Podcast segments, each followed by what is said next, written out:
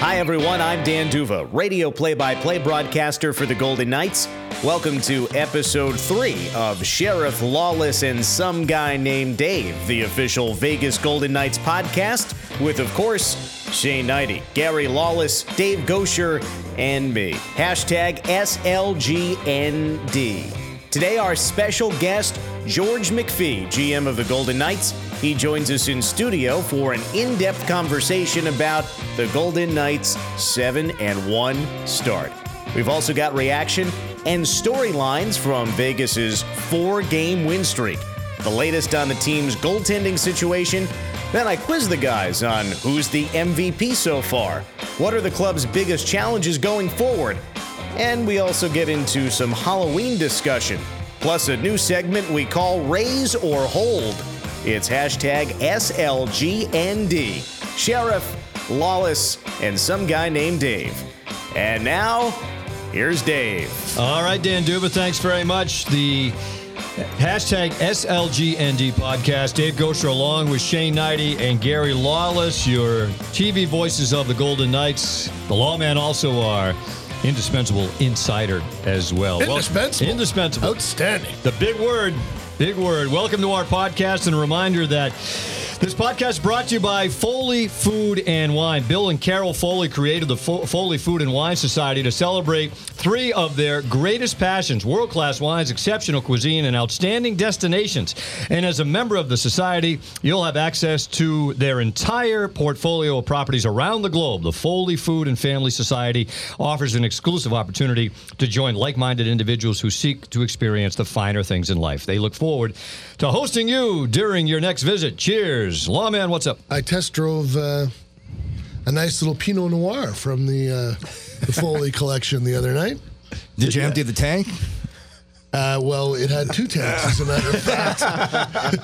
Quick And they're both empty. Yes, uh, it was uh, Lincourt. It was a big uh, fan favorite with the guests. So uh, Nice. Hey, now I'm. I, I think that we're talking about this product, we should have a little bit of it once in a while, right? Well, hey, you're the one who seems to have the connection on it. Uh, you have the stories, the all connection. the stories Been to involved. Rock I walked in- Creek. Yeah, I've been in the store Cape and bought it. Yeah. That huge fishing that was my story. connection. Maybe Now during wine. the podcast we could All right. have a little taste test. you Okay. know? Well, here we are with um, the seven and one Vegas Golden Knights. Wow. Yep. I, I mean, I, it's it is hard to believe, but you know we've we've seen this team guys come from. You know, you think back to rookie camp and then training camp and seven exhibition games. And all right, arms hands up if you saw this coming. I had him at, no, I had him at six one and one. Well, if you look, That's a lie. i- If you look at it, uh, you know, uh, the Detroit game they could have won, the Dallas game they could have lost, the St. Louis game they could have lost. So it kind of like it's not. Someone said yesterday, smoke and mirrors, and then one of the Detroit, the Chicago Blackhawk players said on Tuesday night, "Eh, "This isn't smoke and mirrors. These guys are good. They're disciplined. They play their system. They work hard." Uh, uh, and- and Shane, you know, this is from my perspective, and I'd love to hear what you think. That is the key to this team: is that Gerard Gallant has got them playing as a team, and they work hard. That is the number one thing that's going on right now, Gary. And Dave and I talked about it last night on the broadcast. When you watch this group, and we've seen big story, of course, third goalie to start. It, doesn't matter who's in this lineup. There's a system, there's a foundation, there's a commitment to compete to a man in that room. And yeah, it, it's a long season. There's 74 games left. Don't know what's going to happen, but to have this start and, and been answering questions. How long is it going to last? How long is this going to go on? I don't know the answer to that, but it's time that this is real. It's not just luck. They, they've been able to do something with this group and the way they approach a game. They they really haven't been out of a game yet because of their willingness to, to be on details. They play the game. They assembled a group of guys that skate way better than I thought coming in. They're quick, they're hard on the puck, they compete. So they don't make your night easy. Anybody coming in thinking it's going to be an easy night, you know, we're going to tic tac toe it around, that's not going to be the case.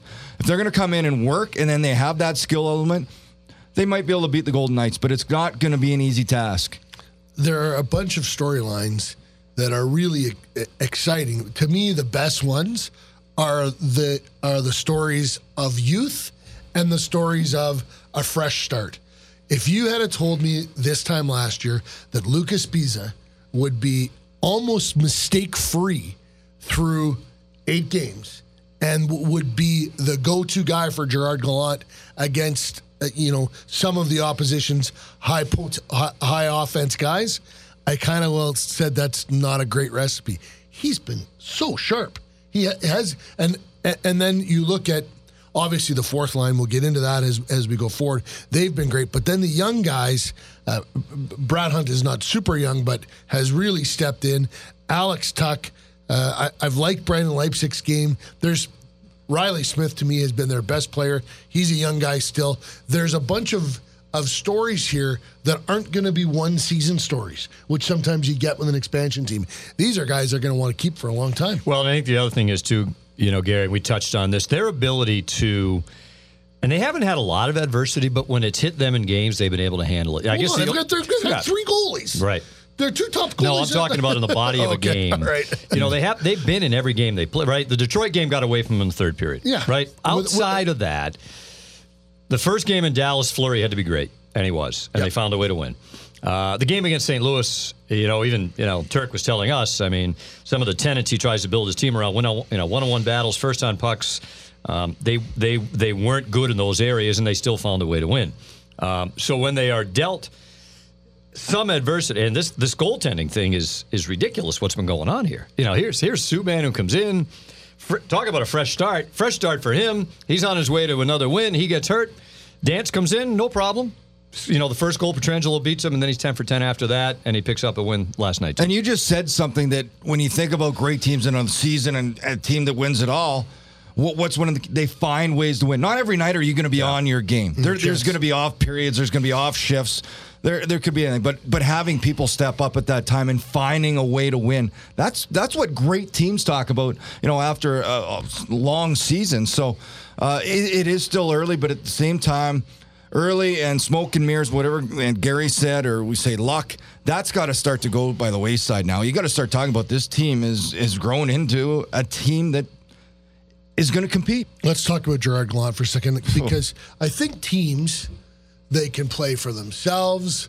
Uh, you know, you know, you talk to the guys that played for the Dallas Stars in '99 when they won the Stanley Cup. They played, you know, in spite of Ken Hitchcock. You know, to, to- they they played together. Look at his to- Florida team that went to playoffs. Exactly. Yeah. So, but what is it about Gerard Gallant? What does he do? Because uh, these guys aren't playing in spite of Gerard. They're they're they're playing for themselves and for Turk because of the way you see the way they play the system. And we, we're around them. We know they like playing for this guy.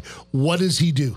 Well, I'm not in the room to know for sure, but here's the thing. So you got systems throughout the league, and, and Gerard's going to be the first to say it. They vary, vary by tiny, tiny details. The biggest difference is the terminology. So he has a way to convey the systems to his players, that they, and then he has a method in which they buy in. So the communication, um, and and coaches aren't buddy buddy with players, but he has a way to relay those messages and them to not only absorb and, and soak it in, but to take that and put it into action on the ice. So I, I don't know. I know guys love playing for I think him. there's two things.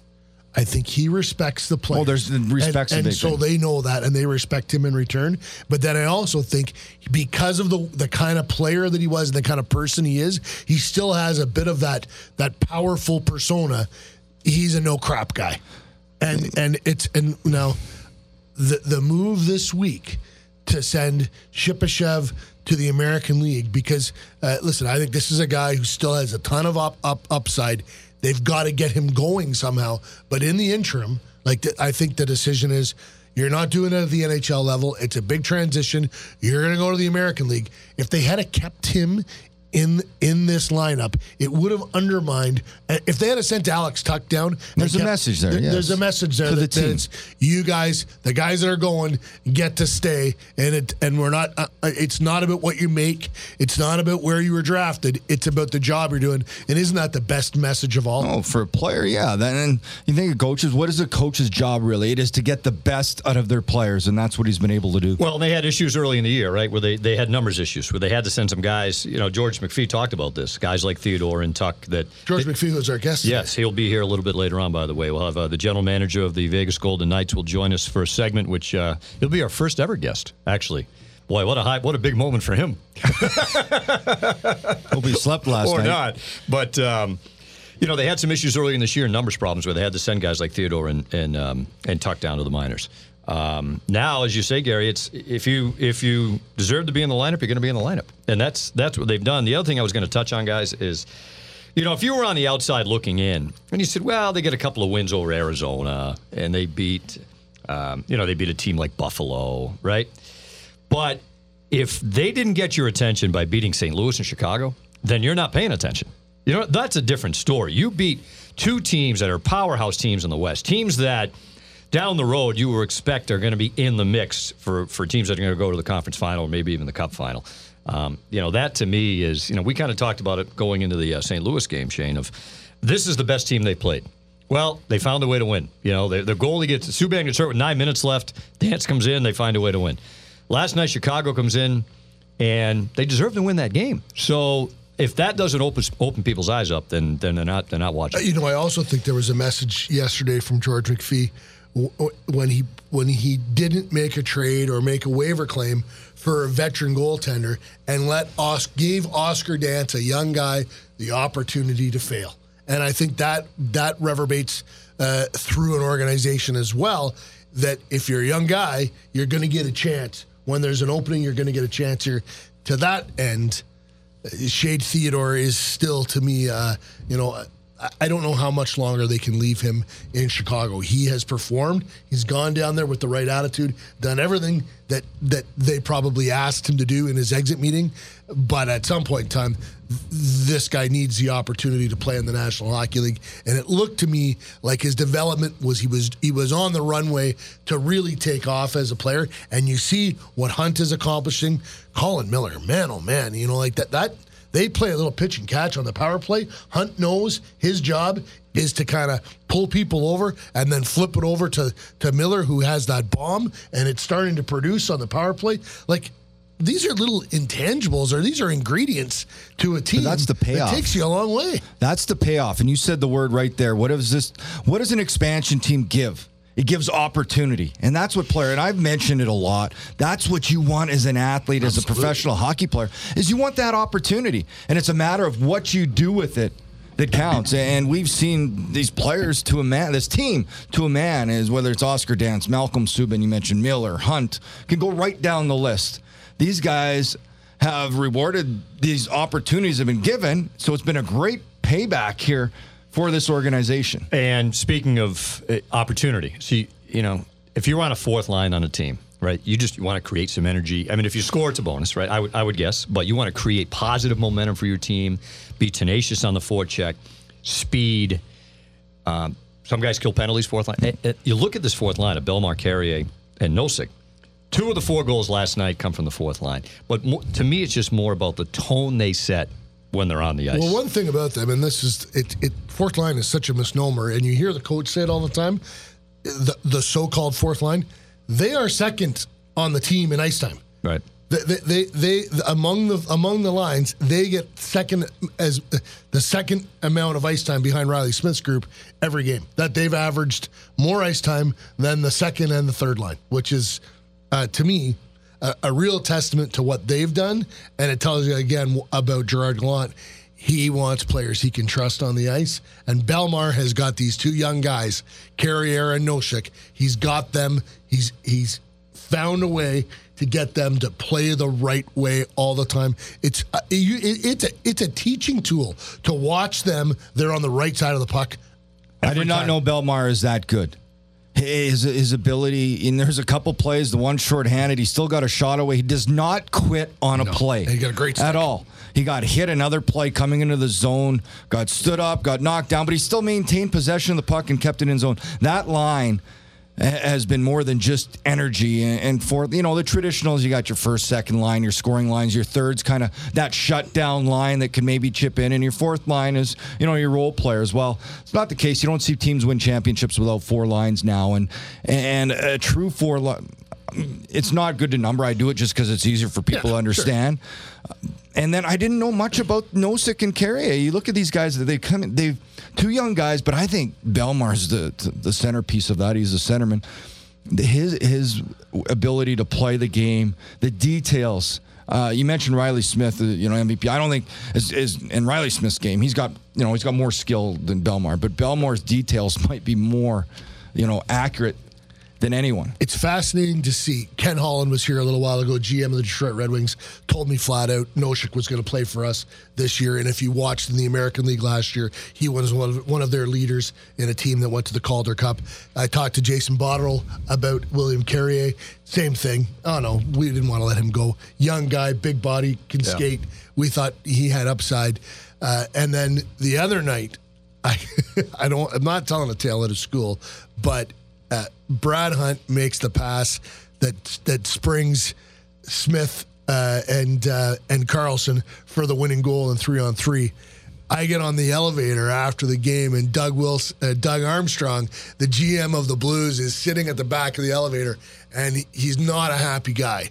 And he's not happy because they just lost, but he's also not happy because Brad Hunt is a guy that they had, they invested time in, and then they lost him on waivers to Nashville. They tried to re sign him in the offseason because they knew th- that this was a kid that could play.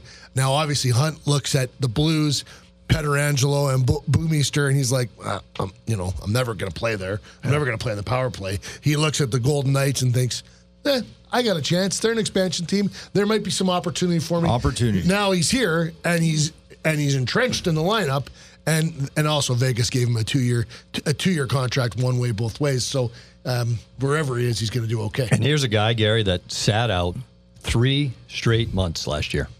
Wasn't playing in St. Louis. Got picked up on waivers by Nashville. Didn't play there Fresh either. legs. Forty-five straight games he sat out. He was telling us the other day. How hard is that, Shane? I know you never sat out for that I've, long. I've done but- quite a bit. My second year, I had, and it is tough. The mental challenge to to skate every day, to to, to maintain and be ready for that call whenever it may come, is it is very, very difficult, and not a lot of guys can handle it, especially to that extreme. And you know, it goes to talk about just the character of a guy like Brad Hunton and his willingness to to hang on and still, you know, wait for his opportunity and then make the most of it. There's an interesting sideline here about the Golden Knights because they've got a bunch of guys that are sitting out right now.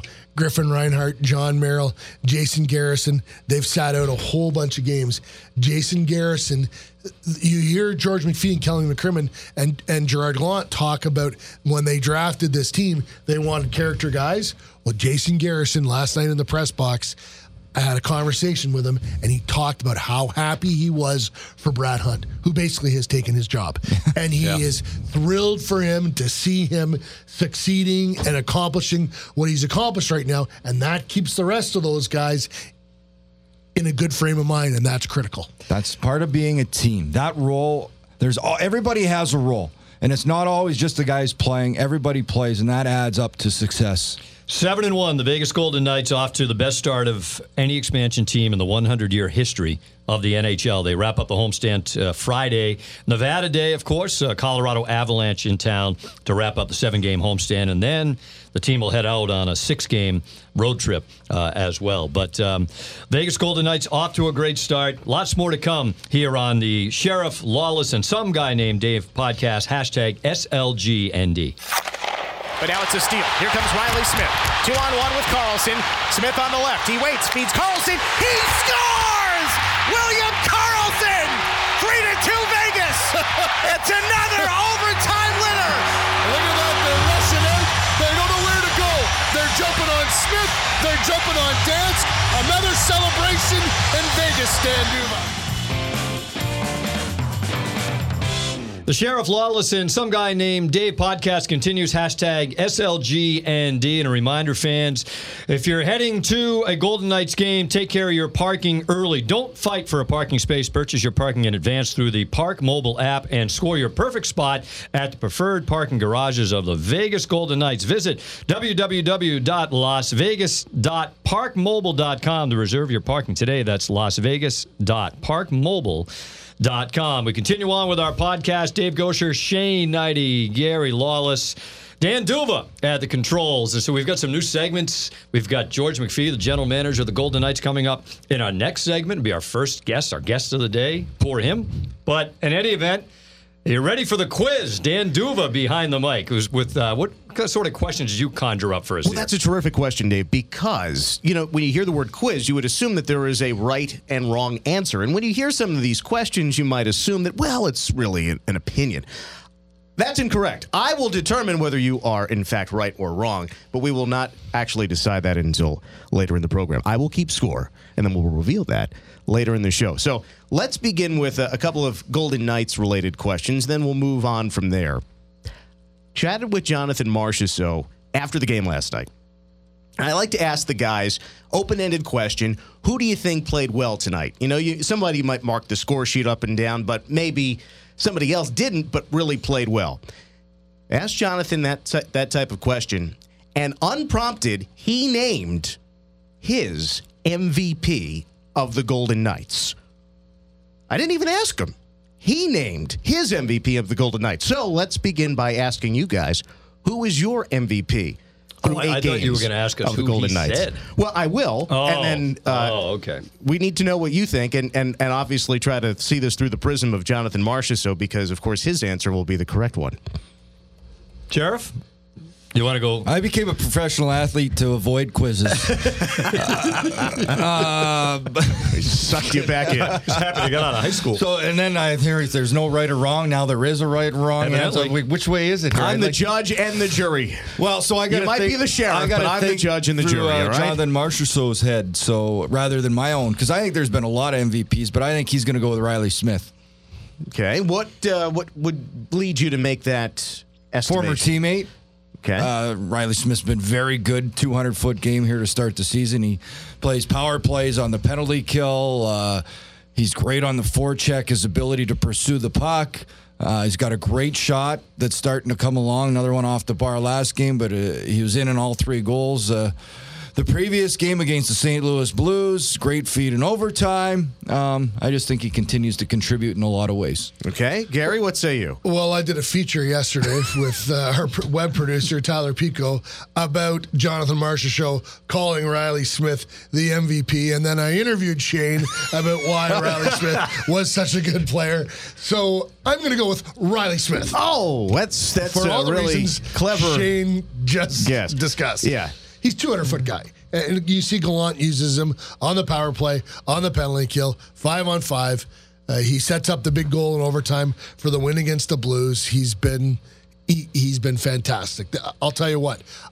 I think he has a lot of. We saw Jonathan Toews last night. We didn't see Patrice Bergeron when uh, the Bruins were in Vegas. He's got a lot of those players in his game in that he's got the speed and the offensive upside. If he wanted to cheat and put up 80 points, he probably could. He is a guy, the most important points for him are the ones that go in the win column, and he sacrifices offense to achieve that. That's leadership. This is, to me, the pivotal player for the Vegas Golden Knights right now. Well, you look at, you know, and, and look, I, I'll just make it a hat trick because it's Right. Well, Ghost, that's the question Well, here. it'd because- I, mean, I think Gary stole the teacher's answer sheet, so so we'll assume Well, that you like, say obviously Smith. cheating involved. Maybe it Yeah. isn't. Well, Maybe he changed his mind. anything. I did my homework. Maybe he And uh, changed his mind. by the mind. way, I won the quiz. Like, that, that- that was just brilliant. I right went there. first. if this was, yeah, you had all the heat on you. if this was the first three, four games of the year, I, I would have told you James Neal. Yeah. But now we played. What's the math? Uh, so Eight games. Is it eight? No, eight. Seven and one would be eight. And let's let's just twist it real quick, since I think that there's a consensus on Reilly Smith, and yes, Jonathan Marsh has Marchessault had a similar sentiment. Yes. Uh, then who might be the second most valuable player? Quick thoughts. I, Neal would have to be in the running. You know, you know here's the thing. It, in terms of somebody like Smith who plays in all the important situations, five on five, penalty kill, shorthanded, he's an elusive guy too. Like he's not the biggest. You know, you stand next to him. He's not the biggest or the strongest guy in the world, but he's somebody that's pretty elusive. I think somebody like Neal, he's just like that pure goal scorer that can. I mean, we saw it right off the bat, right? Where mm-hmm. he can he can break open games for you. He can win games for you. So I would. I, it's pretty high. I, I guess Fleury before he got hurt, mm. how valuable he was to this team. But and then That's Gary, my Gary would be third. no, I'd say Neal would be next. All for right, me. Gary, what do you what do you What think? do you got? Second most valuable player. Luca Sbisa. Mm-hmm. I think that uh, I- I've just been th- thrilled to watch what this guy has done on a night in and night out basis, and uh, that blue line is You know, that was the big question mark when you looked at them before the season. You knew they had Fleury, you knew they had Neal, Perron, Marchessault Smith. They had some offense. They had some guys that could do some things. You looked at the blue line. Brad Hunt was a career American leaguer. Nate Schmidt played, you know, 10 minutes a game last year with the Capitals. Uh, Colin Miller was a guy that, you know, uh, you know, deemed deemed expendable by the Bruins. And uh and and Sbisa was a guy that the the Vancouver media and fans loved to lump up on this guy, and he has come here. He has not made the big error that the, that the Vancouver folks accused him again and again of making. And Gerard Gallant puts him out there uh, against the opposition's best, and uh, this team has a plus goal differential with three different goalies. That's a pretty pretty telling story. And going into the regular season, if you were to guess who would be the most valuable defenseman, uh, I'm not have sure. been Nate Schmidt. Yeah, you wouldn't have not been have Lucas guessed Sbisa. Sbisa. All right, what do you think, Shane? I don't know if you can just pick because we were listening. You can pick a different guy, and to me, that just right there explains why this team is seven and one. It, It's been performances depending on the game of a different guy stepping up and being, you know, the MVP if you want to call it, or two or three guys. Because there's been David Perron's had some fantastic games, uh, you know, where he's made some great plays. Cody Eakin, who hasn't scored, but he's the centerman on that line that so much speed. William Karlsson, as of late, has turned up his game. That whole fourth line, uh, their defense core, three goalies. Uh, it goes on and on. So for me, I'm going to say the MVP right now has been Gerard Gallant because he's taken all these pieces and been able to put out a product that does not change their game or their style or their approach, and they still get the job done. I'd like to accuse him of fence sitting, Uh-huh. uh, but it, it's a very salient point and, and very well put. wow. So I, I agree. I cannot do that. What's that- But what's that- I- what's that word? You are Salient. You remain. Yeah, that's the, a writer. He's trying to you trick us now. You remain the Maytag man. That's fine. Wishy washy. Here's to me. All right, let's let's let's look not only at the adversity that has been endured so far. Let's recognize that you guys talked about it a few minutes ago. It, whether it was what happened before the season, Octo- October first, the the injuries, and, and so on. Going forward, going forward, what do you see as the most significant challenge facing the Golden Knights in the immediate future? What is it looking forward? Um, I think I would have concerns down the road uh, from an offensive standpoint. Are they going to be able to score enough on a nightly basis down the road? You know, right now they're able to score enough, but as you get deeper into a season, um, is that something that's going to be? You know, James Neal had a hot start. Now he's kind of he's slowed down a little bit. Mm-hmm. Well, they've had other guys that have been able to to fill that void. But to me, it's are they going to be able to? Their defense is, is impressed me a lot. You know, and as Gary said, that was kind of the talk coming in. Are they going to be able to score enough down the road to be able to compete Shane, do you have and a win more games than What do you think on that? Media, it's goaltending. It's, that's the thing. Marc Andre Fleury, is he going to be back healthy?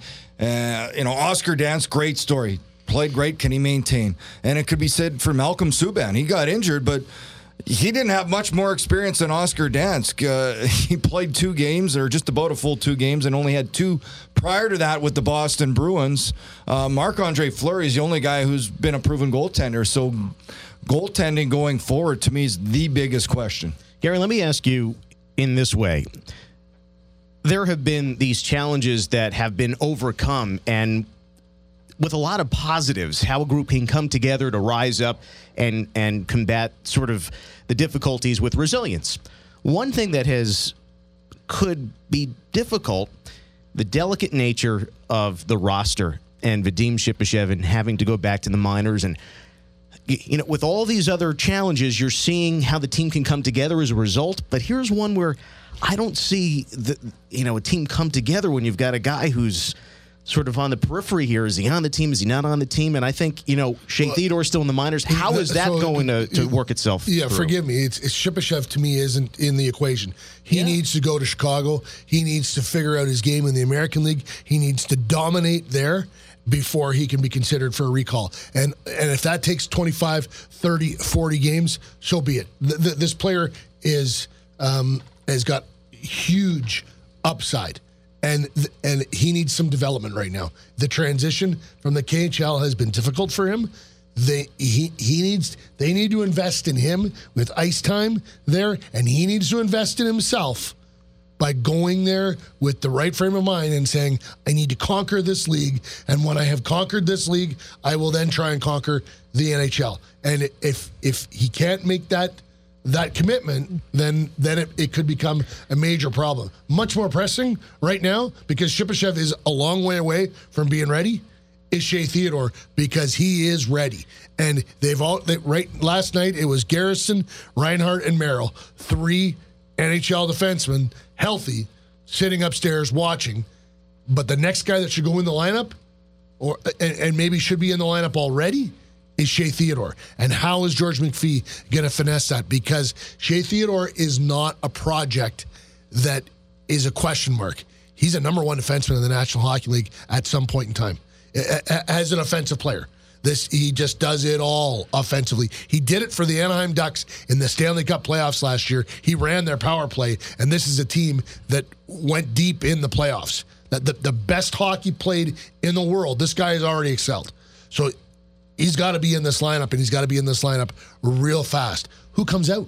That well, see, Gary, see, you and I must really be on the same wavelength because that is exactly what I wrote down. Let's pretend for a moment. Let's pretend for a moment that the roster rules have changed, and Friday against Colorado, they get to add an extra player, and it's going to be Shea Theodore. You're Gerard Gallant. You're going to put six defensemen in the lineup. Shea Theodore is going to go in. Who comes out? Mm, nobody knows. yeah. Nobody knows. I have an idea, but Yeah, I mean, you know, does McNabb come out?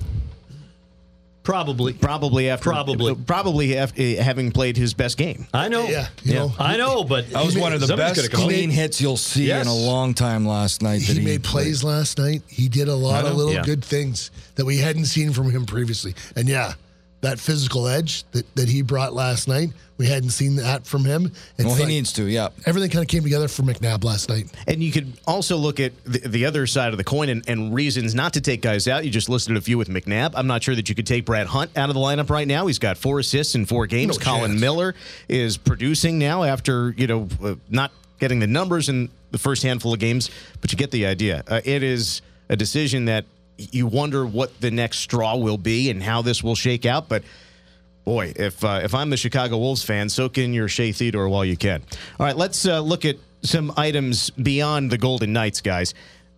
Big success this year, the Tampa Bay Lightning, and one of their young and exciting players leading to the trade that uh, was Sergachev and Drouin. That was between Montreal and Tampa Bay. And at this juncture, who is the winner of the Drouin Sergachev trade?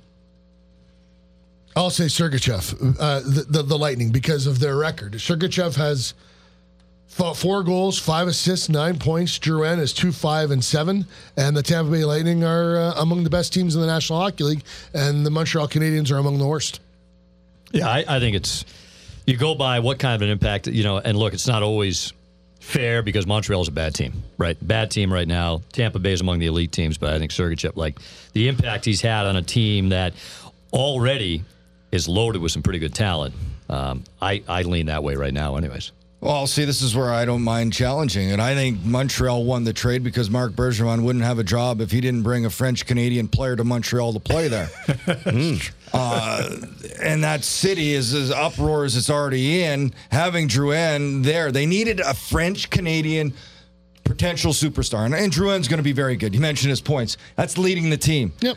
So i- is it Sergachev has look at the the way Kucherov and Stamkos have started the season. He's got a ton of guys to play with. Drouin's got this mess going on up in Montreal. So I think you know they're both great players. Sergachev's going to be you know dynamite, great start, go skill wise. But I think overall, who won this trade? Montreal. They needed to make this, and this is maybe going to be the first piece of many more to come to kind of get that team back to where they need to be in a very tough market. And you didn't know what Sergachev was going to be. I mean, I think we could assume that what he has Yeah. done so far has been a surprise. Drouin already more of a known commodity, and also known in his background are, are these these difficulties. He had demanded a trade.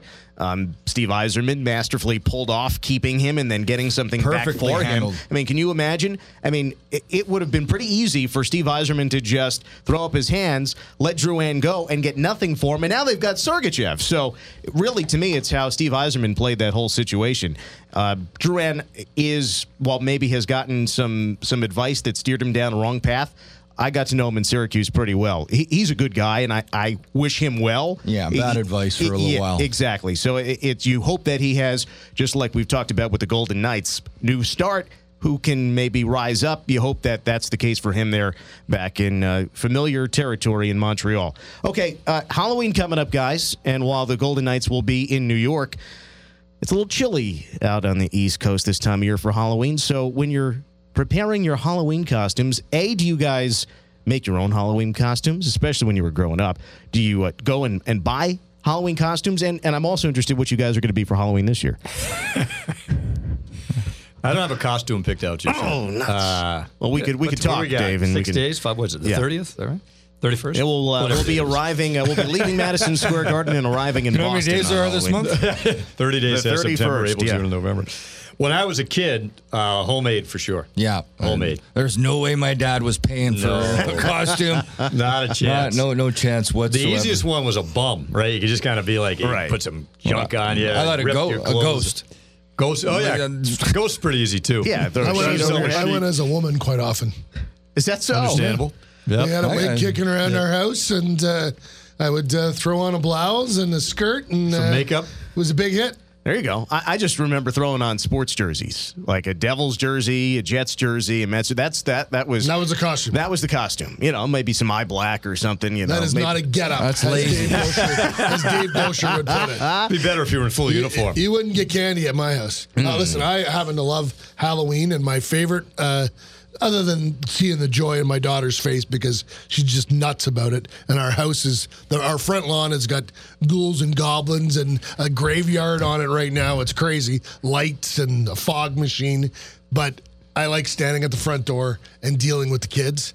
And now I, I, I am not Ebenezer Scrooge. I do not ever say you don't get any candy, but uh, I've been known to uh, limit the take to uh, one single candy bar and then uh, hand the kid beside him that's properly dressed three or four Oh, items. that's not- See, I, I, I You love judge the costume and then Absolutely. dole out the candy. I love you. Halloween too, but uh, I had a great where I came from, where I just moved from in Canada. We live kind of just outside the city, and, and the houses are it's more big lots, so you to walk. So we had a group of us. We and there it's a little bit country, so you got the ATVs and everything. And we hook up trailers to haul the kids and.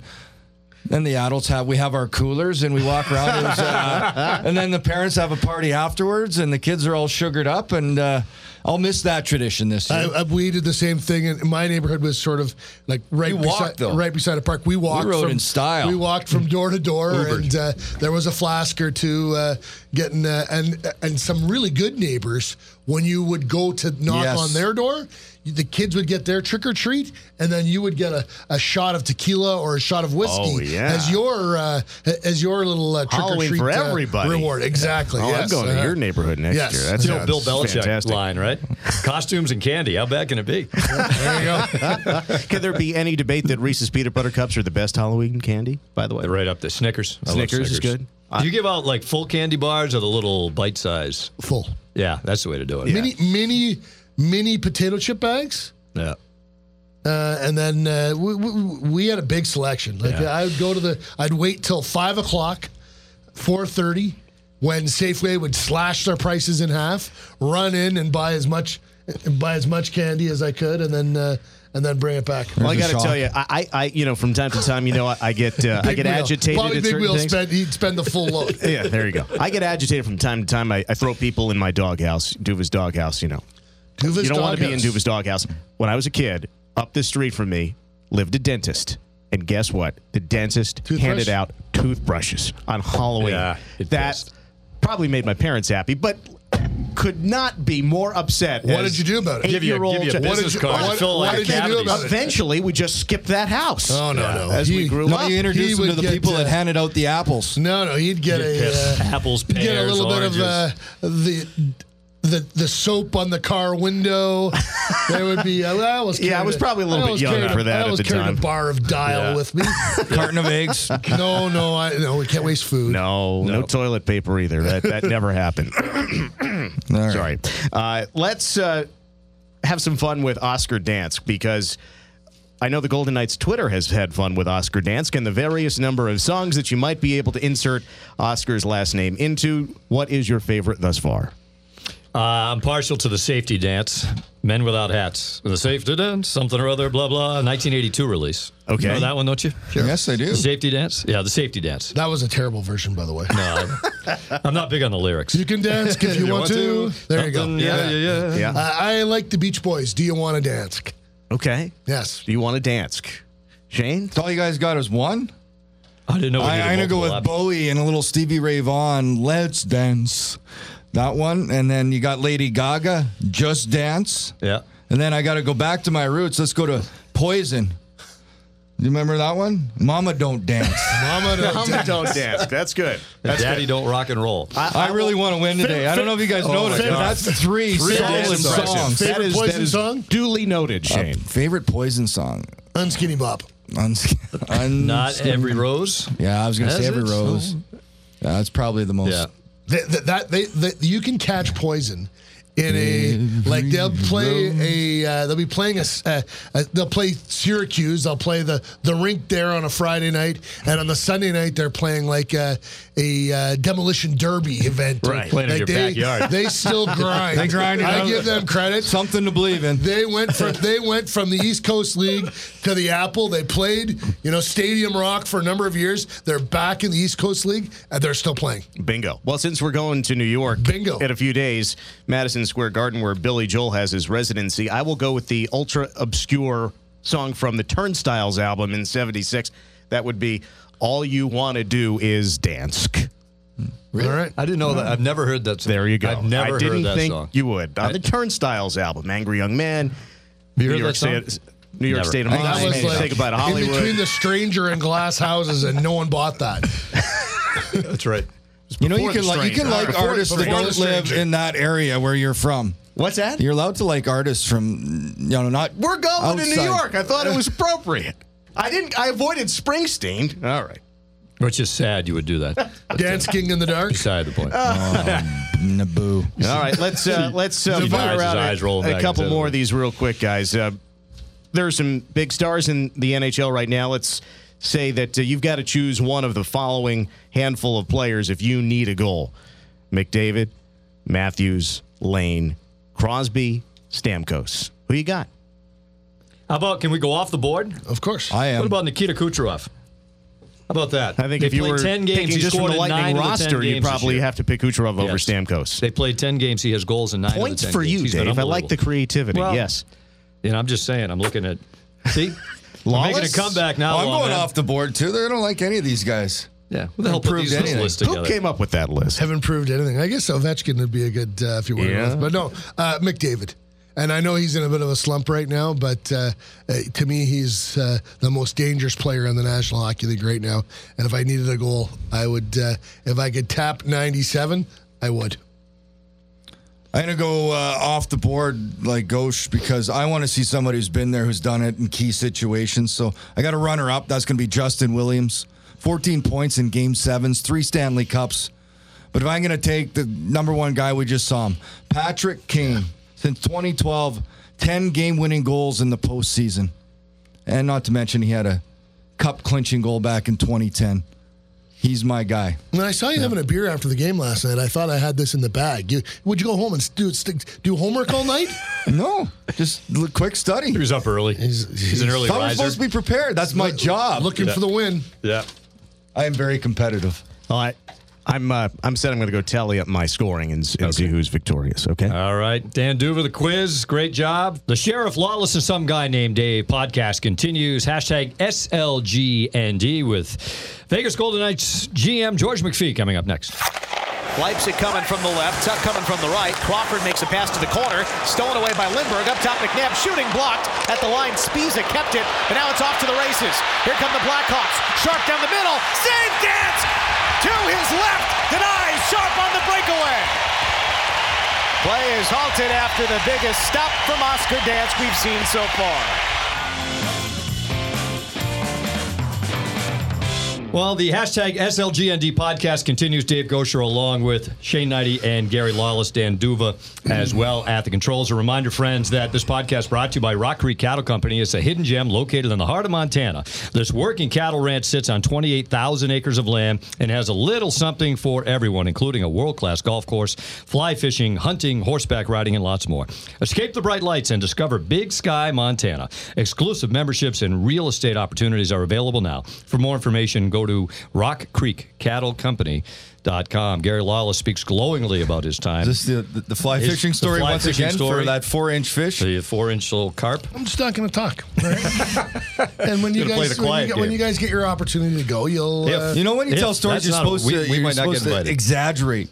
It's like you know, I'm not. I'm not, I'm not. I'm not. I don't lend to hyperbole. shouldn't I- have took a picture. That's the problem. It was a great looking fish. It was a beautiful fish. It's not. It's the aesthetic. It's the quality, not the quantity. Canada, that's bait. That's bait. Yes, it's bait. Yeah, all right. Fair enough. Well, we are thrilled to have our first ever guest on hashtag SLGND, our podcast here, the general manager of the Vegas Golden Knights, George McPhee. George, uh, we know you're a busy man. Thanks for taking a few minutes. My pleasure. Um, seven and one through your first eight games. You get hired to to um, in this position. All the planning that goes into it, expansion draft, the um, entry draft. Did you ever, in your wildest scenario, see this kind of a start for your team? no, but it's what you're you're always hoping for. Uh, we're trying to win every game, uh, and, and it's amazing what can happen when you have a team that's that feels like a team that's playing like a team. We tried to get as much ability as we could, as much talent as we could, but we really focused on uh, getting guys to compete and getting guys with uh, high fiber, high high character, and we've got that in this group, and they're playing really well. Did you, you know, Gerard Gallant talks a lot about wanting good people to be part of this. How much did that factor into when you were trying to put the the fiber of this team together, as you put it? Yeah, well, it was everything uh, in our minds in, in terms of uh, when we were hiring for every position in the organization, we wanted to get the best human talent we could find. And it's been a wonderful organization to work in, uh, I think, for everyone involved. And it doesn't just apply to the team or the players, it applies to the clubhouse staff, it applies to everyone uh, all the other staffers uh, in our company, uh, whatever department you're in, um, matters. And so we are, are delighted uh, that um, we have these kinds of people in this organization. And again, you never know what can happen when you have, have a good group that wants to work together. I think you can accomplish a lot of things. Seven and one is obviously a, a fantastic story. At some point in time, does it become counterproductive for you as the general manager because you know you're you're you're looking at the long play here, and uh, obviously we all know that the, the best way to, to to grow in this league is to draft first overall, uh, and if you make the playoffs, you don't draft first overall. Yeah, and and there are there are certain ways to go about this, um, but uh, again, we're trying to win as much as we can, and it feels great to win. It never gets old, and uh, we're going to continue to try to win. We're we're we're not going to derail this for draft picks. Uh, if we're not good enough, we won't be good enough. But if we're in the hunt, we're going to stay in the hunt. Uh, you, uh, Gerard has had uh, his task was to to create a team in a really short amount of time, and that when you watch them play, our, opinion, anyways, and obviously we'd love to hear yours, is that that's the key to this group is that they play as a team and that they really compete and work hard. Are you surprised he's been able to get that out of them to this degree this fast? Um, I, I- I don't know that I'm surprised, but certainly happy that it's happened. Um, they seem to really enjoy uh, playing for him, and why wouldn't you? He, he's fair, he's direct, he's honest. He was a player, he knows what it's all about. I, think he does a terrific job of handling people. Um, so, uh, you know, I don't know why it came together this quickly, um, but he certainly deserves a lot of credit. You talked about evaluating, and, and for players, we, we've talked touched a lot on it about opportunity. It's what a hockey player wants. and, and you've given a lot. Oscar Dansk last night to these guys. Is does it help your evaluation process here, seeing these guys not only take this opportunity, but the way they've been able to pay it back by performing the way they should? Yeah, I uh, I like uh, giving people opportunities, um, and these guys have really embraced the opportunity. To, you know, some of them were held back in other organizations because they had better people ahead of them. Um, some people just need a, a change. This is such a fresh opportunity for everyone to show what they can do. We've got guys that have been playing their guts out from their first preseason game and and haven't stopped playing that way. And uh, it's been a really neat thing to watch as a manager and, and to try and evaluate. But I think it's been a great thing for our fans to watch. These guys play their guts out. A member of the the Chicago traveling media party yesterday before the game referred to what was happening in Vegas as smoke and mirrors. One of the players last night went out of his way to say, one of the Blackhawks players to say, it's not smoke and mirrors. They got a bunch of guys that can skate, and they got a bunch of guys that that are committed and and are competitive. That, that I don't know how many Hall of Famers were on the ice last night. Toews and Kane for sure. Probably Duncan Keith. Hossa is in the press box. Quenneville's going to the Hall of Fame. Scotty Bo- or Stan Bowman's going to the Hall of Fame. Like that's a that that that is. They've won three Stanley Cups in in the last decade. That is the standard. And they came into your building and and your team spanked them, schooled them. How gratifying is that? Well, you know, they've won three cups for a reason, and to say what they said just said about us is one of the reasons they've won cups. They say and do the right things, and uh, um, that was a big uh, test for us last night. We met that test, uh, but this business is an endless series of tests. It never ends for a player and his career. It never ends for a team till you're out of the playoffs. So. Um, the, you know, it, it, this feels great to, to, to win like this, but you know, we have 76 games to go or 74 games to go, and things can change in a hurry. Um, but we'd certainly like to keep this up. Gary just talked about the Blackhawks. It's one of those models that teams look to now, and you kind of see the trend after a cup winner. and You know, LA and Boston won. Everybody wanted to get bigger and kind of shut it down. And then you see the Chicago's and now Pittsburgh back to back, more speed. Is it a combination, or what is kind of the recipe now that, that teams are looking at for the style of play?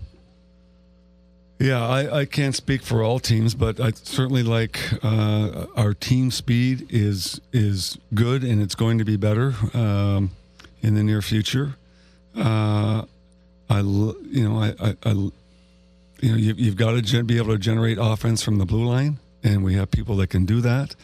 Um, and I, I, you know, you like to have those clubs that can play any way you need to play in a particular game to win the thing. You know, can you uh, outskate a team? Can you outmuscle a team? Can you outcompete a team? Can your goaltender steal a game? Uh, you need all those elements to to win a lot of games in this league because you play a lot of different flavor of teams. So, um, and and we've been fortunate in the games that where we were in trouble, the goaltenders played well. Uh, in other games, uh, suddenly our power play is working when we needed it to work. Um, and we've had goals from different people. Neal was hot early on, and other guys are hot now. Um, so, as we all know, you got to be able to play a lot. You play a lot of different teams, and, and you've got to be able to win in lot, lots of different ways. And we've won seven. We need to win about another forty. Golden Knights General Manager George McPhee is our guest of the day here on the Sheriff Lawless and Some Guy Named Dave podcast. Uh, George, have you ever seen a situation early in the season like this with your goaltending? We've had three different guys have to go in, three different guys have won games here. No, never, never.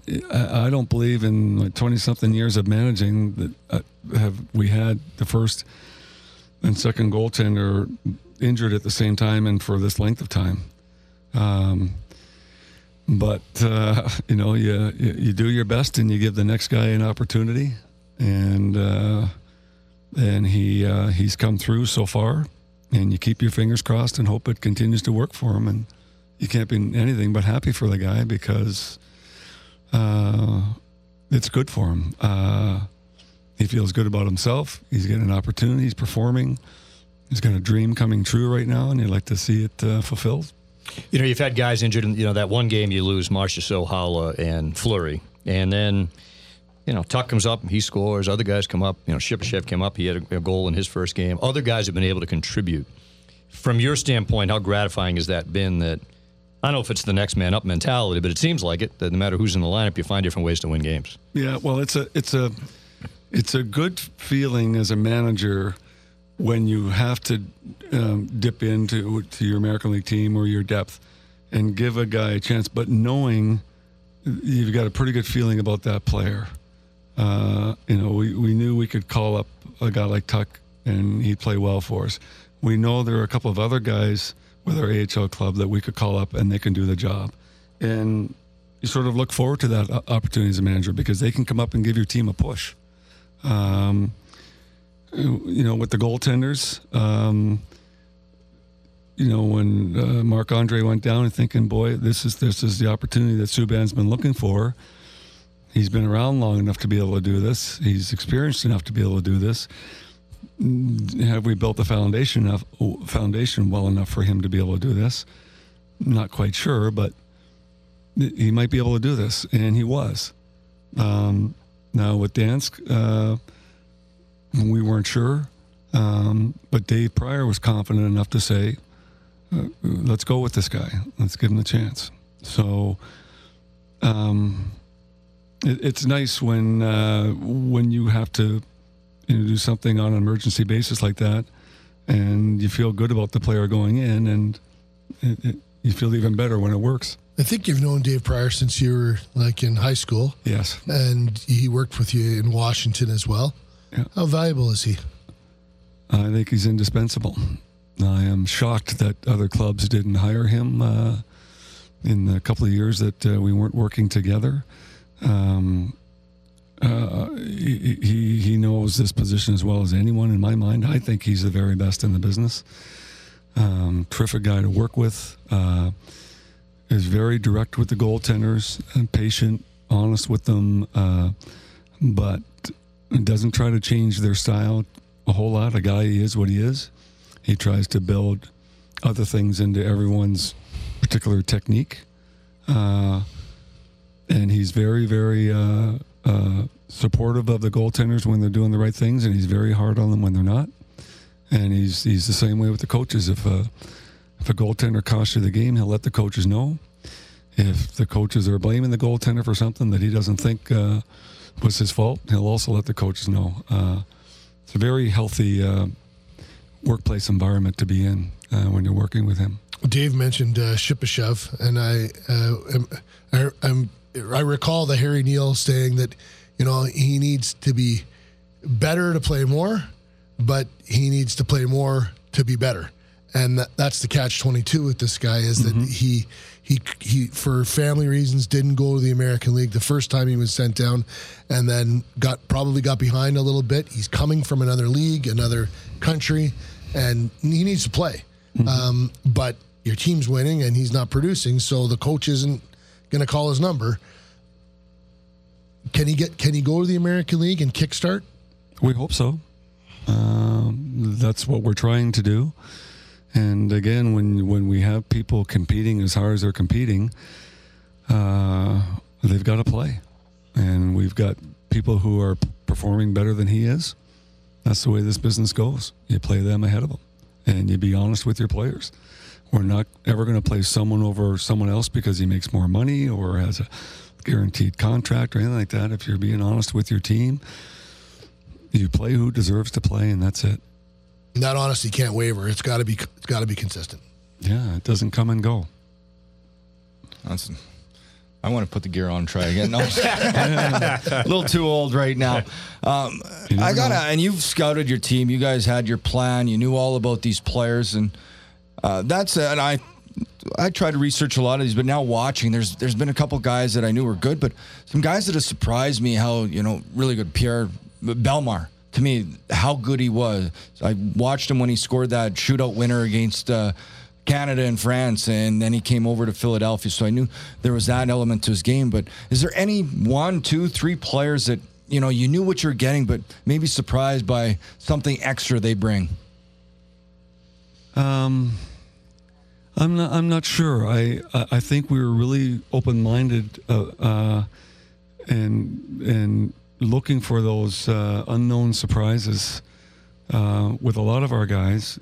We we felt that if we created the right environment, uh, and this this appears to be a fantastic place to play for our players, that a lot of them would would really blossom, and. Uh, and I think we're starting to see some of that with some of these players. Uh, it's really neat to see them sort of elevating their game and getting better every game as they get more comfortable in their roles.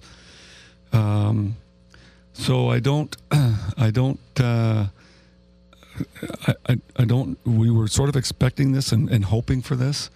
Um, the the one thing that uh, um, that has been more of a a surprise to all of us is that you know a guy like Engelland has really taken on a leadership role. He's part of the leadership committee, but that particular player has really been uh, terrific uh, in our room and on the ice and and uh, and being a real leader for this club. You know, it's it, sometimes how things work, George. Where you you know you put all this planning into getting this organization going and, and getting a team together then you have what happened, you know, on October the 1st. And uh, could you maybe touch on just how much you guys wanted to be in the forefront of trying to help people as much as you can? And I kind of look at this homestand, you know, people looking to grab onto something good and something positive in the community. And the homestand, by and large, has been great, but it's, it's amazing how all that those things kind of came together at the same time. And that I know the organization has really tried as best they can to help people heal. Yeah, you don't know why in the world something like that ever happens. Uh,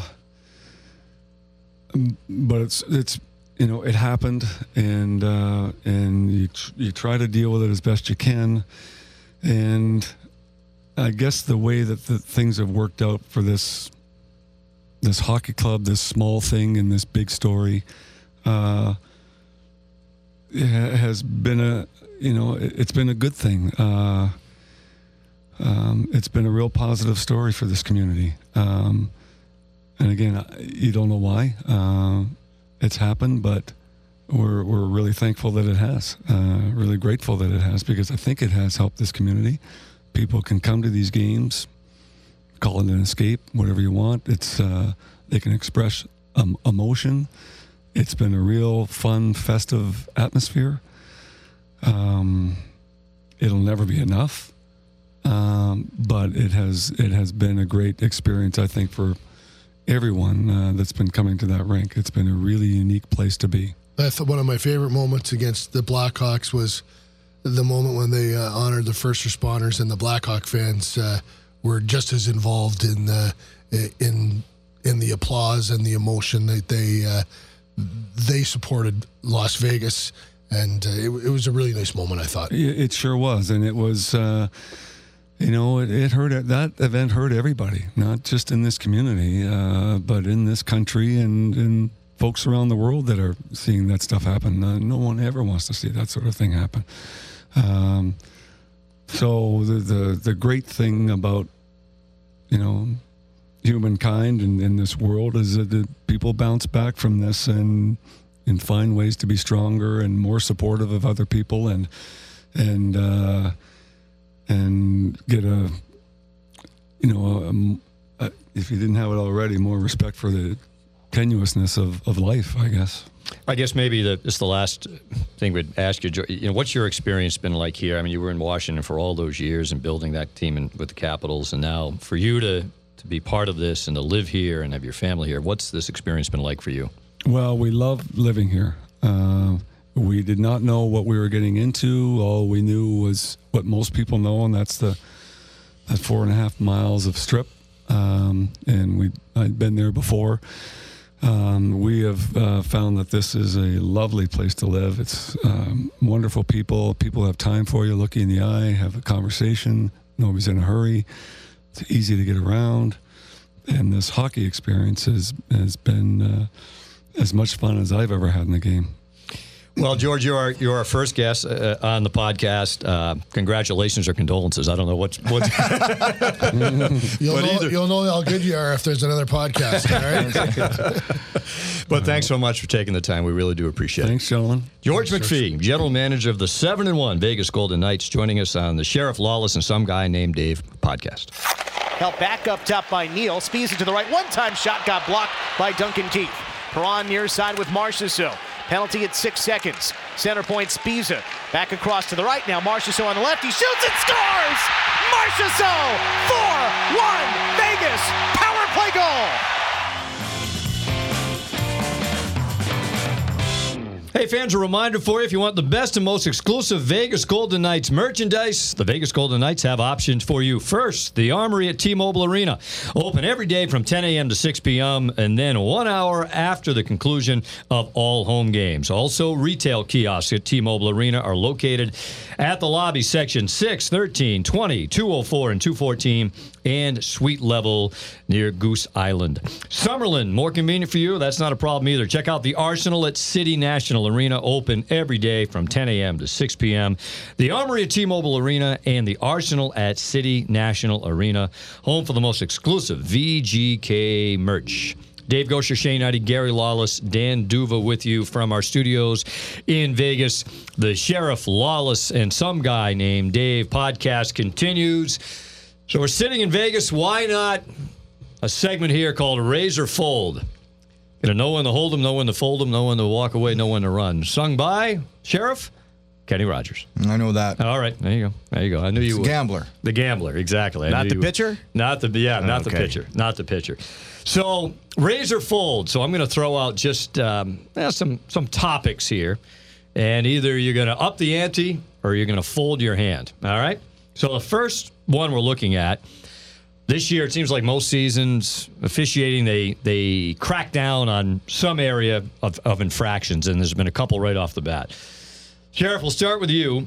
The new slashing penalties, which we've seen a lot of, especially the ones where you get up into a player's hands. Are you raising or folding on it? Oh, can I just hold? Uh, check. check. I, you know You what? can I. I, am still waiting to see. My, I'm just going to say I I have no problem. I think they need to do it. The reason I'll check on this is because I have a fear of players really starting to embellish the hands on little ticky tack plays where the stick just touches them. That's why I'm going to check. Yeah, I'm going to race. Uh, to me, uh, seeing Marc Methot almost lose his finger uh, last year, Johnny Gaudreau, what he went through, the players put the. I get it when they in 0405 they took the hooking out of the game. They looked for another way to to slow players down. They went to the tap around the hands. It got too uh, too excessive and dangerous. They had to do something about it. And even go back further, Gary, go back to the, the mid 90s lockout and the interference that they got rid of. That led to a nice resurgence offensively in the game. So while I understand the difficulties now, I'm going to raise two. Also recognizing and talking with some officials, knowing it's gone so far in one direction, they have to enforce it in the extreme opposite direction. So I would imagine that it comes back somewhere closer to the middle. But for now, I'm I'm raising with it. I'll raise it too, Dan. Just I'm looking, but I am looking forward to it coming back into the middle. Yeah. because Yeah. there's been so much of it Steve now. I Walkom agree. told me It's last week top. that the standard is going to be the same now at, until the end of the Stanley Cup. That's his view. We'll see. Yeah, I'll be curious to see if that actually um, continues as they move on into the playoffs down the road. Face-off violations, infractions. Um, we've seen it in a couple of our games. Um, we've Cody Eakin does not like it. No, I, I, I'm not a fan. I'll well, fold. yeah. I, I just think it slows the game down. I, I think the centerman there becomes an art to taking a draw. Now it's a guy just standing back, and you know now just you might as well lose it. If you get one guy kicked out, just go into the draw, and you might as well take the loss. So to me, that being a bit of a traditionalist, that takes away from the game. Yeah, I disagree with you 100%. Uh, The cylinder is it's pr- pretty simple to me. It's about who has the quickest stick, not who can grab the puck with their glove. No, you're not not using your swoop hand. It. Lots of guys did use their hands. Dominic Moore's made a career out of it. I think. Yeah, but they cracked down on that last year. That was a penalty is- last year. Now it is who has the quickest stick. That's the skill. I love it. Here's the thing: in the minor leagues, young centers. I just think of Tyler Johnson. Taking a faceoff in the minors is different than taking a faceoff in the NHL because the linesmen are schooled in certain ways of dropping the puck. In the minor, you'll wait and wait and wait. In the NHL, most of the time the linesmen know what they're doing to the point where they'll get up and drop the puck right away. If it if it gets to the point where it's starting to detract and it turns into the AHO where the linesman's waiting and delaying, so I, I think I I am in a position to to fold on it um, because I don't want it to turn into that where it just is the, the constant tossing and all that. I think I still need to see more, but right now my inclination is towards fold. I would fold on it too. And we had a game we did, Shane, where uh, the Buffalo game. You could read Phil Housley's lips on the bench. Drop the puck. Yes. Yeah, and that's that's exactly what I'm they, talking didn't, about. they didn't say that before. No, that, I'm that sure they just did. happened this year. Oh, I'm sure they did. But now I, I'm waiting to see, and, and I don't think it'll get to this because if you're in the, uh, in but it's a catch 22. If you're in a playoff game and the first guy gets kicked out, now you're the second guy. You can't get kicked out. Otherwise, it's a penalty. So you just you no Right. loss on the faceoff. You lose it, or you, you know I don't want to say you give it away, but you're not gonna you're not gonna try to get any advantage.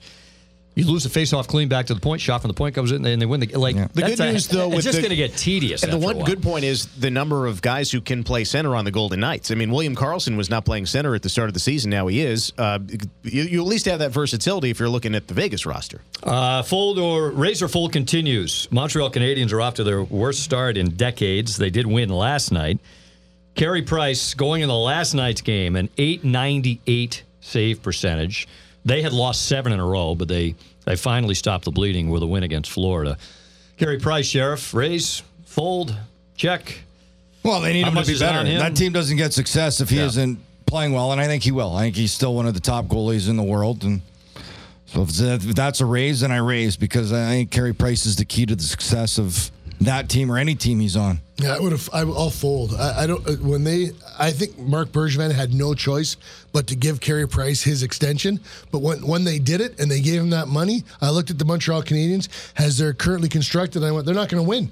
They've just poured a ton of money into that one player, and Yeah. they needed to spread that money all around their roster. I get it. Carey Price at times is the most dominant player in the National Hockey League.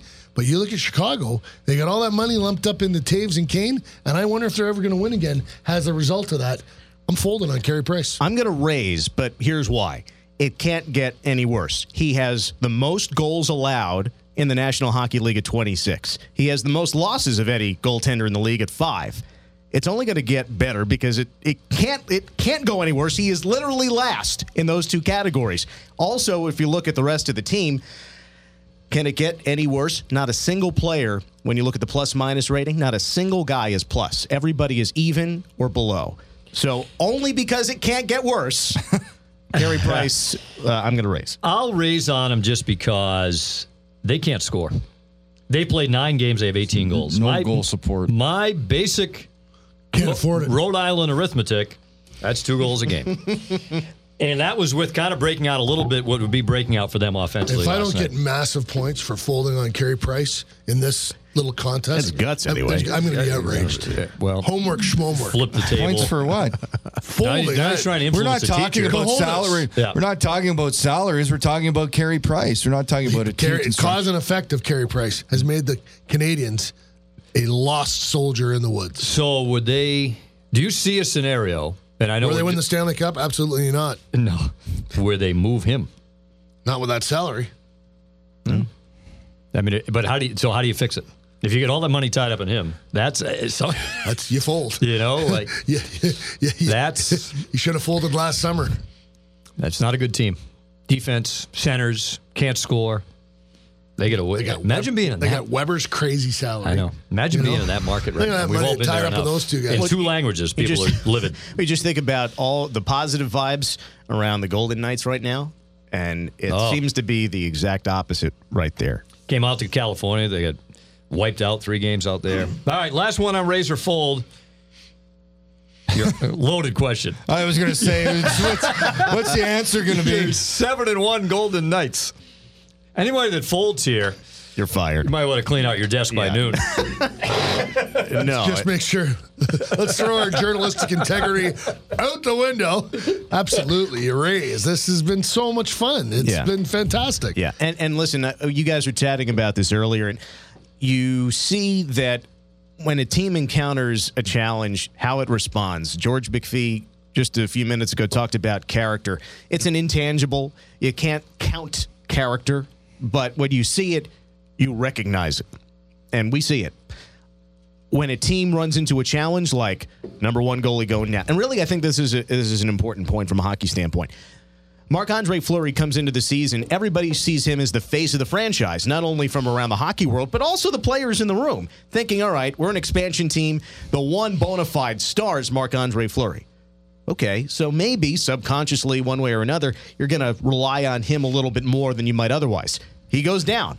Well, guess what? They haven't lost since he was injured. Guys stepping up, knowing that, gee, we don't have Marc Andre Fleury back between the pipes to rely on anymore. We've got to make sure we're doing everything right. And look what's happened. They have played some of their best hockey since he was injured. So, uh, yeah, you better believe I'm gonna I'm gonna be raising there on Yeah, uh, for the sure. You know, and at some point it's going to come back the other way on them. You know, even Yeah. you Oh, know, it's just- I mean, it's an 82 that's game the season. of this. They're going to lose five in a row or seven out of eight. Um, that being said, to be able to get off to a start like this, i- i- and you look at some other, you know, more, you know, a st- you look at the Rangers, and we talked about Montreal and teams that are just off to dreadful starts.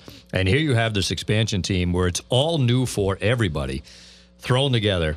And uh, I don't know how you couldn't raise on them. It's going to change at some point down the road, but the points they put in the bank now, um, Absolutely. where it's so hard to make up ground, it seems late in the season, has been uh, just a terrific start for this team. So that's our uh, razor fold.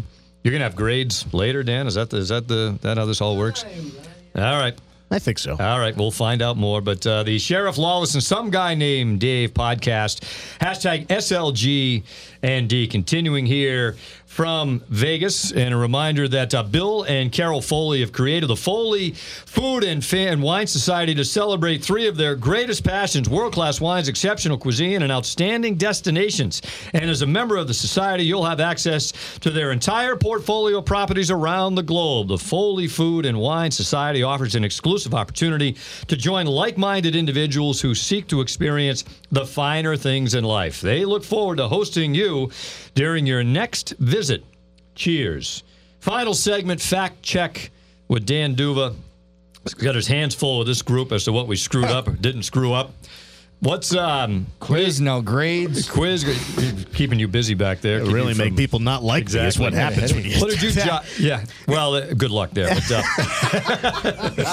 what did you jot down on, over there on your little I've been jotting down there? quite a bit, but but the good news is I did not have to use my red pen. I was very Yeah. impressed with the degree of preparation for the program today. By Shane Hnidy? I think Shane takes the cake uh, in that regard, but uh, across the board, you know, facts are stubborn things, Dave Goucher, Uh, yes. a- as you may have heard. Yeah. Facts are stubborn things, and Shane brought more facts to the table, hard numbers and information, data you can point to, the rest of Than you the rest of this schlubs. group? Yeah. So, so from that standpoint, I, I give Shane. You know, he you go out on a limb. In other words, you might throw a number out. You might be right. You might not be. Shane came with numbers he had conviction in. He knew they were on top, so he mm-hmm. gets points for that.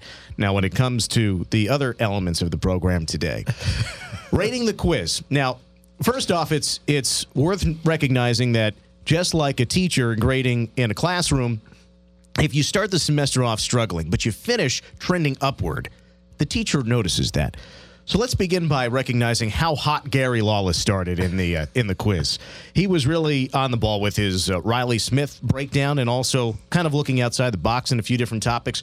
Really liked the information there and Gary's stories, like let's say in uh, the St. Louis with Armstrong and talking about Brad Hunt. That is the sort of stuff that only a Golden Knights insider would be able to dig up. So major props to Gary. I thought he said ditto when I talked about Reilly Smith. You know, part of being a good student is listening listening to what your classmates have to say.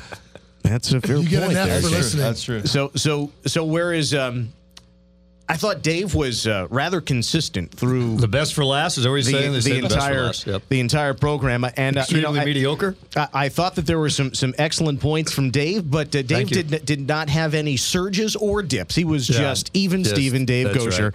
And Cool, calm, and collected. smart. the the only Smart. detractor is the I- brains of this operation. Some guy named Dave. thereof. some, guy, named Dave. Uh, I, I was disappointed that I, I did not hear a Bruce Springsteen reference for the Oscar Dansk discussion. Well, the lawman came up with the best.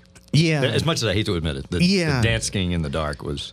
right. So I, I thought that you would have you know, gone in that direction. Just Yeah, I given know. your. Uh, well, I was I was keeping to the word dance. You know what I mean? yeah, yeah. So I, I got you. I got you. So, so that brings us to here's what you think, anyways. But go ahead, press on. because I'm in charge and I've got the buttons in front of me. Would you like me to turn your microphone you're off? I have detention. the power. The sheriff, uh, while uh, at the start of the quiz, didn't go above and beyond in the way, say, Gary Lawless impressed. As outlined earlier in the uh, the fact check, Shane came to play. The sheriff, Yeah. though the, the judge and the jury attempted to come down hard, he fought back in a way that I was thoroughly impressed with. And his numbers um, and his uh, song references and willingness to go outside the box today has earned the sheriff, Shane Hnidy, our first quiz victory. Wow. That was a big you know, win what- for the You know what, though? I broke my number one speech? rule as a player. I never wanted to set the bar too high because once you do, it's all downhill from there. So, but you know what? It's leadership. Watch next week, dudes. I guarantee you're going to see guys coming here with some Yeah. facts and some preparation. That's what I'm Pressure's going. I, I'm hoping to see it. And, and don't get me wrong, everyone I'll take performed the week well. off. Everyone the performed well, but, but Shane excelled, especially uh, down the stretch. well, congratulations. Thank you. That's Thank a big you. win for Very you. happy. Good victory speech. Ready to go on the road, guys? Yeah. Yes. One more Not at with home you to count this now. I'm seven-game sour. homestand. I'm gonna be Then on the road. rest of the day. Whoa. How's that going to be different from every day?